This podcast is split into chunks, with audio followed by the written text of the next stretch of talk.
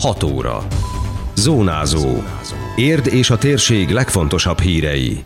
Az európai parlamenti választások tétjéről beszélt az érdi Fidesz szóvivője.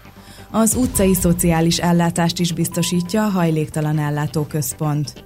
Januárban a kortárs irodalom a könyvtári könyvválogatás témája. Köszöntöm Önöket, Győri Lívia vagyok. Ez a Zónázó, az Érdefem 101,3 hírmagazinja. A térség legfrissebb híreivel. Elindult az európai parlamenti választások kampánya. A májusi voksolás tétje, hogy Európa bevándorló kontinensé válik-e, fogalmazott sajtótájékoztatóján Simó Károly, az érdi Fidesz szóvivője. Mint mondta, az ellenzéki képviselők a tagállamok nagyobb pénzügyi hozzájárulását sürgetik a migráció kérdésében.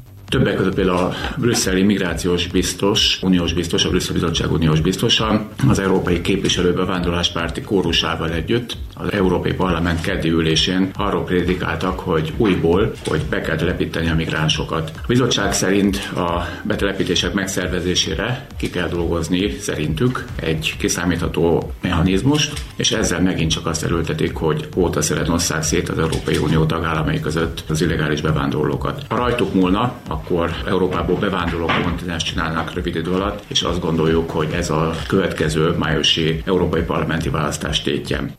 Az érdi Fidesz szóvivője hangsúlyozta, hogy az érdi ellenzék is elindította kampányát, melyben a sikeresen megvalósított csatornázási programot is támadták. A baloldal rendkívüli sajtótájékoztatót tartott, ahol Gregus László, a Demokratikus Koalíció helyi szervezetének elnöke bejelentette, január 19-én reggel 8 és 11 óra között a piacon szólítják meg az érdi polgárokat illetve még aznap 15 órától úgynevezett forgalomlassító autós felvonulást tartanak, amely bejárja a város jelentősebb útvonalait. Szűcs Gábor önkormányzati képviselő hozzátette, az MSP minden olyan kezdeményezést támogat, ami a magyar nép jogaiért való harcot jelenti. A jövő hét folyamán ellenzéki képviselőtársaimmal egy javaslatot fogunk benyújtani, ami lehetővé tenni azt, hogy az érdi önkormányzat többségi tulajdonába, illetve részbeni tulajdonába lévő cégeknél se lehessen kizsákmányolni a magyar dolgozókat. A tájékoztatón felszólalt Csornai Károly is, aki az elnöke volt a már megszűnt együtt a Korszakváltók párt helyi szervezetének. Mi is csatlakoztunk az Álljon le az ország akcióhoz, mely sok helyen kerül megrendezésre, sok városban, így érden is. Remélem, nagyon sokan leszünk. Simó Károly sajtótájékoztatóján az ellenzéki megmozdulásra is reagált. Mára az egész ország megbénítása vált az egyetlen programpontjukká. Ha nem tudják ráállítani beruházásokat, nem tudják ráállítani a fejlődést, akkor legalább megpróbálják akadályozni a mindennapi életet. Azt hallottuk, hogy különböző szervezkedésekbe fognak, mi arra kérjük, hogy azért csak óvatosan ne tegyenek nagy kárt sem a városban, sem a város mindennapi életében. Számos fejlesztés volt tavaly a katasztrófavédelemnél. A gazdasági fejlődés a térségben is érzékelhető, és a hatósági munkában is megmutatkozik, mondta el Sallai László, a Pest megyei katasztrófavédelmi igazgatóság érdi kirendeltségének vezetője. Hangsúlyozta, bővült az eszközpark, és több korszerűbb járművel tudják már végezni a munkát. Azt mondhatom, hogy nagyon jó színvonalon sikerült a tavalyi évet végigcsinálni, és különböző fejlesztések azért történtek. Mind ugye megkaptuk már a magyar rába tűzoltó gépjárműveket az év elején, ezek beüzemelésre kerültek, mindenki levizsgázott, ezek teljesen új felszerelések, szakfelszerelésekkel érkeztek, a műszaki mentéshez használatos feszítő vágóktól a láncfűrészekig a szivattyú technika, de teljesen egy új technika érkezett, ami azért egy nagy fejlődés. Sallai László azt is elmondta, hogy az elmúlt évben sikerült megújítani a hatósági osztály gépjármű parkját. Ennek köszönhetően sokkal hatékonyabbá és gyorsabbá vált a kivonulás, emellett egyszerre több helyszínre is eljutnak. A különböző apró, mondhatom az gázkoncentráció mérők, légzőkészülékek, légzőállarcok szintén számban és minőségben is növekedtek az elmúlt évben, tehát azt mondhatom, hogy egy ilyen szempontból egy egész jó év volt. Arról nem is beszélve, hogy az elhelyezési körülmények a tűzoltó laktanyában szintén részben az állománynak is köszönhetően nagyon sokat dolgoztak a fiúk, amikor éppen nem vonultak. Ennek köszönhetően ez is javult. Az érdi kirendeltség vezetője arról is beszélt, hogy riasztások szempontjából is nyugalmas év volt a tavalyi. A problémát legtöbbször a hirtelen lezúduló, nagyobb mennyiségű csapadék, majd pedig a szárasság okozta.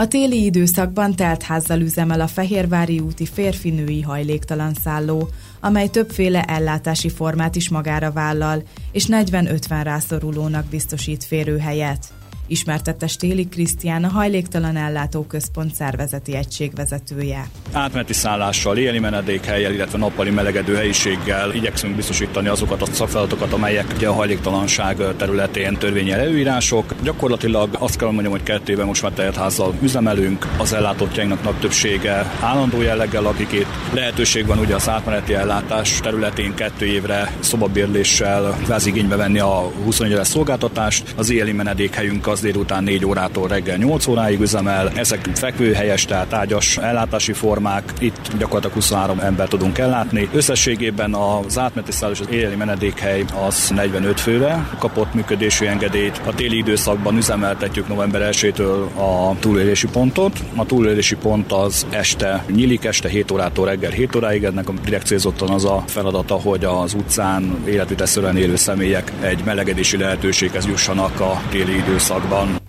Az intézményvezető hangsúlyozta, ha valakinek mégis szüksége van a segítségre, akkor igyekeznek megoldani az érdi szállón való elhelyezést, vagy a százhalombattai ellátóhelyen keresnek megoldást. Hozzátette, utcai szociális segítségnyújtást is végeznek. Úgy tudom, és a kollégáimtól kapott információk alapján azt tudom mondani, hogy jelen pillanatban érdem valamilyen fajta formában, legyen az családsegítés vagy hajléktalan ellátás, hiszen ez a kettő nem választható külön, mindenki megkapja az ellátást. Gyakorlatilag erre százszázalékosan felkészülni nem lehet, tehát mindig igyekszünk ugye a lehetőségenkhez mérten a lehető legtöbbet nyújtani, de, de sajnos adódhatnak olyan adrok jellegű problémák, amelyek azonnali krízis kezelést igényelnek. A kortárs szerző ki a főszerep a Csukában. Idén is folytatódik a könyvválogatás sorozat a Csuka Zoltán Városi Könyvtár felnőtt könyvtárában. Nida Judit igazgatóhelyettes elmondta, hogy ebben az évben változtatnak egy kicsit a hagyományos, havonta megjelenő könyvválogatás tematikáján. Januárban a magyar kortárs szépirodalmi műveket emeltük ki, ezekből lehet válogatni. Úgy gondoltuk ebben az évben, hogy kicsit más tematikát alakítunk ki a könyv kiemeléseknél, mint a korábbiakban, tehát nem ragaszkodunk annyira a jeles időpontokhoz, a jeles napokhoz az év folyamán. Én úgy gondolom, hogy nagyon érdekes tematikát állítottak össze a kolléganők, úgyhogy érdemes lesz figyelni ezeket a kiemeléseket is. Most januárban tehát a kortárs magyar szépirodalmi művek kerültek kiemelésre ott a kölcsönzőpult melletti forgóállványunkon. A kortárs szépirodalmi művek közül még két hétig válogathatnak az olvasók a Csuka Zoltán városi könyvtárban. Időjárás.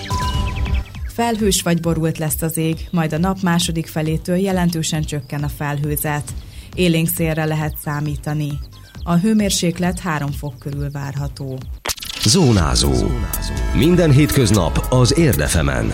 Készült a médiatanács támogatásával a Magyar Média Mecenatúra program keretében.